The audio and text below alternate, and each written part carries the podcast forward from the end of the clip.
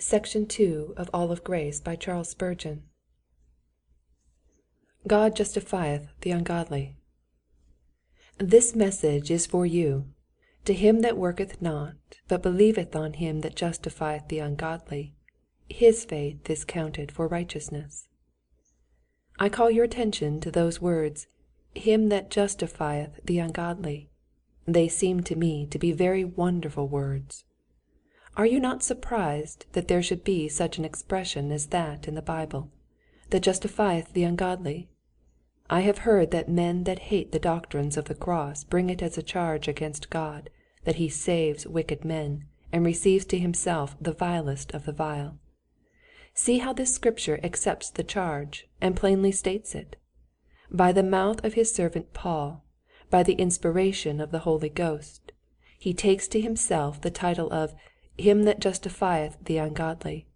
He makes those just who are unjust, forgives those who deserve to be punished, and favors those who deserve no favor. You thought, did you not, that salvation was for the good? that God's grace was for the pure and holy who are free from sin? It has fallen into your mind that if you were excellent, then God would reward you, and you have thought that because you are not worthy, therefore there could be no way of your enjoying his favor. You must be somewhat surprised to read a text like this, Him that justifieth the ungodly. I do not wonder that you are surprised for with all my familiarity with the great grace of God, I never cease to wonder at it. It does sound surprising, does it not, that it should be possible for a holy God to justify an unholy man? We, according to the natural legality of our hearts, are always talking about our own goodness and our own worthiness, and we stubbornly hold to it that there must be somewhat in us in order to win the notice of God. Now God, who sees through all deceptions, knows that there is no goodness whatever in us. He says that there is none righteous, no, not one. He knows that all our righteousnesses are as filthy rags, and therefore the Lord Jesus did not come into the world to look after goodness and righteousness with him, and to bestow them upon persons who have none of them. He comes, not because we are just, but to make us so. He justifieth the ungodly. When a counsellor comes into court, if he is an honest man, he desires to plead the case of an innocent person, and justify him before the court from the things which are falsely laid to his charge. It should be the lawyer's object to justify the innocent person, and he should not attempt to screen the guilty party. It lies not in man's right, nor in man's power truly to justify the guilty. This is a miracle reserved for the Lord alone. God, the infinitely just sovereign, knows that there is not a just man upon earth that doeth good and sinneth not, and therefore, in the infinite sovereignty of his divine nature and in the splendor of his ineffable love, he undertakes the task, not so much of justifying the just as of justifying the ungodly. God has devised ways and means of making the ungodly man to stand justly accepted before him. He has set up a system by which with perfect justice he can treat the guilty as if he had been all his life free from offense, yea, he can treat him as if he were wholly free from sin. He justifieth the ungodly. Jesus Christ came into the world to save sinners. It is a very surprising thing a thing to be marvelled at most of all by those who enjoy it. I know that it is to me even to this day the greatest wonder that I have ever heard of, that God should ever justify me. I feel myself to be a lump of unworthiness, a mass of corruption, and a heap of sin, apart from His almighty love. I know by a full assurance that I am justified by faith which is in Christ Jesus, and treated as if I had been perfectly just, and made an heir of God and a joint heir with Christ. And yet by nature I must take my place among the most sinful. I, who am altogether undeserving, am treated as if I had been deserving. I am loved with as much love as if I had always been godly, where aforetime I was ungodly. Who can help being astonished at this? Gratitude for such favor stands dressed in robes of wonder.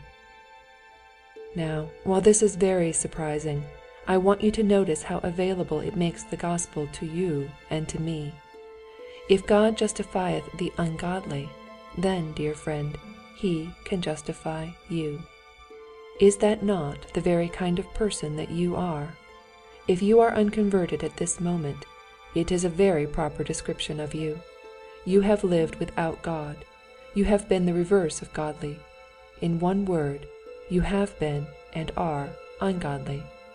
Perhaps you have not even attended a place of worship on Sunday, but have lived in disregard of God's day, and house, and word. This proves you to have been ungodly. Sadder still, it may be that you have even tried to doubt God's existence, and have gone to the length of saying that you did so. You have lived in this fair earth, which is full of the tokens of God's presence, and all the while you have shut your eyes to the clear evidences of His power and Godhead. You have lived as if there were no God. Indeed, you would have been very pleased if you could have demonstrated to yourself to a certainty that there was no God whatever. Possibly you have lived a great many years in this way, so that you are now pretty well settled in your ways, and yet God is not in any of them. If you were labeled ungodly, it would as well describe you as if the sea were to be labeled salt water, would it not? Possibly you are a person of another sort. You have regularly attended to all the outward forms of religion and yet you have had no heart in them at all, but have been really ungodly. Though meeting with the people of God, you have never met with God for yourself. You have been in the choir, and yet have not praised the Lord with your heart. You have lived without any love to God in your heart, or regard to his commands in your life. Well, you are just the kind of man to whom this gospel is sent this gospel which says that God justifieth the ungodly. It is very wonderful, but it is happily available for you. It just suits you, does it not? How I wish that you would accept it! If you are a sensible man, you will see the remarkable grace of God in providing for such as you are, and you will say to yourself, Justify the ungodly! Why, then, should I not be justified, and justified at once? Now observe further that it must be so, that the salvation of God is for those who do not deserve it and have no preparation for it. It is reasonable that the statement should be put in the Bible, for, dear friend, no others need justifying but those who have no justification of their own. If any of my readers are perfectly righteous, they want no justifying. You feel that you are doing your duty well and almost putting heaven under an obligation to you. What do you want with a Saviour, or with mercy? What do you want with justification? You will be tired of my book by this time, for it will have no interest to you. If any of you are giving yourselves such proud airs, listen to me for a little while. You will be lost as sure as you are alive. You righteous men, whose righteousness is all of your own working, are either deceivers or deceived. For the Scripture cannot lie, and it saith plainly, There is none righteous, no, not one. In any case I have no gospel to preach to the self righteous. No, not a word of it. Jesus Christ himself came not to call the righteous, and I am not going to do what he did not do. If I called you, you would not come, and therefore I will not call you under that character. No, I bid you rather to look at that righteousness of yours till you see what a delusion it is. It is not half so substantial as a cobweb. Have done with it. Flee from it. Oh, believe that the only persons that can need justification are those who are not in themselves just. They need that something should be done for them to make them just before the judgment seat of God. Depend on it, the Lord only does that which is needful. Infinite wisdom never attempts that which is unnecessary. Jesus never undertakes that which is superfluous. To make him just who is just is no work for God. That were labor for a fool. But to make him just who is unjust, that is a work for infinite love and mercy. To justify the ungodly, This is a miracle worthy of a God, and for certain it is so. Now, look. If there be anywhere in the world a physician who has discovered sure and precious remedies, to whom is that physician sent? To those who are perfectly healthy? I think not. Put him down in a district where there are no sick persons, and he feels he is not in his place.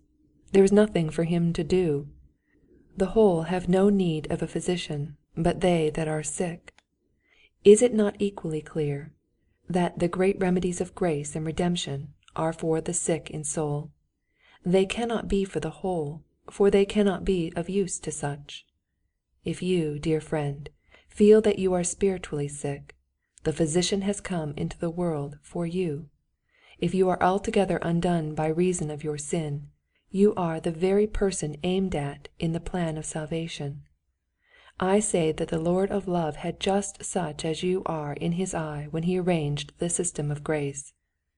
Suppose a man of generous spirit were to resolve to forgive all those who were indebted to him. It is clear that this can only apply to those really in his debt. One person owes him a thousand pounds, another owes him fifty pounds. Each one has but to have his bill receipted, and the liability is wiped out. But the most generous person cannot forgive the debts of those who do not owe him anything. It is out of the power of omnipotence to forgive where there is no sin. Pardon, therefore, cannot be for you who have no sin. Pardon must be for the guilty. Forgiveness must be for the sinful. It were absurd to talk of forgiving those who do not need forgiveness, pardoning those who have never offended. Do you think that you must be lost because you are a sinner? This is the reason why you can be saved. Because you own yourself to be a sinner, I would encourage you to believe that grace is ordained for such as you are. One of our hymn writers even dared to say, A sinner is a sacred thing, the Holy Ghost hath made him so. It is truly so that Jesus seeks and saves that which is lost. He died and made a real atonement for real sinners. When men are not playing with words or calling themselves miserable sinners out of mere compliment, I feel overjoyed to meet with them. I would be glad to talk all night to bona fide sinners. The Inn of Mercy never closes its doors upon such, neither weekdays nor Sunday. Our Lord Jesus did not die for imaginary sins, but his heart's blood was spilt to wash out deep crimson stains, which nothing else can remove. He that is a black sinner, he is the kind of man that Jesus Christ came to make white. A gospel preacher on one occasion preached a sermon from Now also the axe is laid to the root of the trees, and he delivered such a sermon that one of his hearers said to him, one would have thought that you had been preaching to criminals. Your sermon ought to have been delivered in the county jail. Oh no, said the good man. If I were preaching in the county jail, I should not preach from that text. There I should preach, This is a faithful saying, and worthy of all acceptation, that Jesus Christ came into the world to save sinners. Just so. The law is for the self righteous, to humble their pride. The gospel is for the lost, to remove their despair. If you are not lost, what do you want with a Saviour? Should the shepherd go after those who never went astray? Why should the woman sweep her house for the bits of money that were never out of her purse? No, the medicine is for the diseased, the quickening is for the dead, the pardon is for the guilty, liberation is for those who are bound, the opening of eyes is for those who are blind. How can the Saviour, and his death upon the cross, and the gospel of pardon, be accounted for, unless it be upon the supposition that men are guilty and worthy of condemnation. The sinner is the gospel's reason for existence. You, my friend, to whom this word now comes, if you are undeserving, ill deserving, hell deserving, you are the sort of man for whom the gospel is ordained, and arranged, and proclaimed. God justifieth the ungodly. I would like to make this very plain. I hope that I have done so already, but still, plain as it is, it is only the Lord that can make a man see it. It does at first seem most amazing to an awakened man that salvation should really be for him as a lost and guilty one. He thinks that it must be for him as a penitent man, forgetting that his penitence is part of his salvation. Oh, says he, but I must be this and that. All of which is true, for he shall be this and that as the result of salvation. But salvation comes to him before he has any of the results of salvation. It comes to him, in fact, while he deserves only this bare, beggarly, base, abominable description ungodly. That is all he is when God's gospel comes to justify him.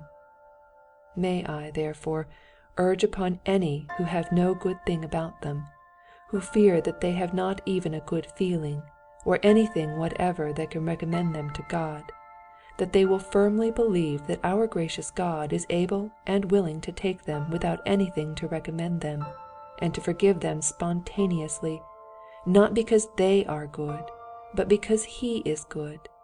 Does He not make His sun to shine on the evil as well as the good?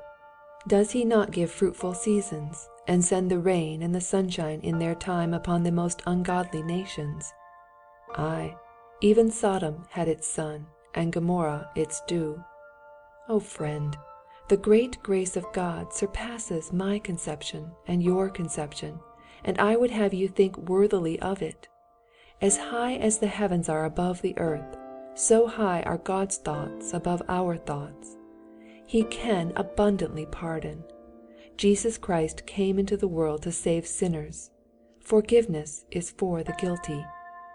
Do not attempt to touch yourself up and make yourself something other than you really are, but come as you are to Him who justifies the ungodly. A great artist, some short time ago, had painted a part of the corporation of the city in which he lived, and he wanted, for historic purposes, to include in his picture certain characters well known in the town. A crossing sweeper, unkept, ragged, filthy, was known to everybody, and there was a suitable place for him in the picture.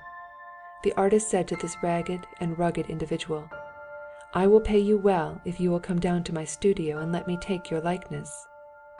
He came round in the morning, but was soon sent about his business, for he had washed his face and combed his hair, and donned a respectable suit of clothes. He was needed as a beggar, and was not invited in any other capacity. Even so, the gospel will receive you into its halls if you come as a sinner, not otherwise. Wait not for reformation, but come at once for salvation. God justifieth the ungodly and that takes you up where you now are. It meets you in your worst estate. Come in your dishabille. I mean, come to your Heavenly Father in all of your sin and sinfulness. Come to Jesus just as you are, leprous, filthy, naked, neither fit to live nor fit to die. Come, you that are the very sweepings of creation. Come, though you hardly dare to hope for anything but death. Come, though despair is brooding over you, pressing upon your bosom like a horrible nightmare. Come and ask the Lord to justify another ungodly one. Why should he not? Come, for this great mercy of God is meant for such as you are. I put it in the language of the text, and I cannot put it more strongly. The Lord God Himself takes to Himself this gracious title Him that justifieth the ungodly. He makes just, and causes to be treated as just, those who by nature are ungodly. Is not that a wonderful word for you? Reader, do not delay till you have well considered this matter. End of section 2.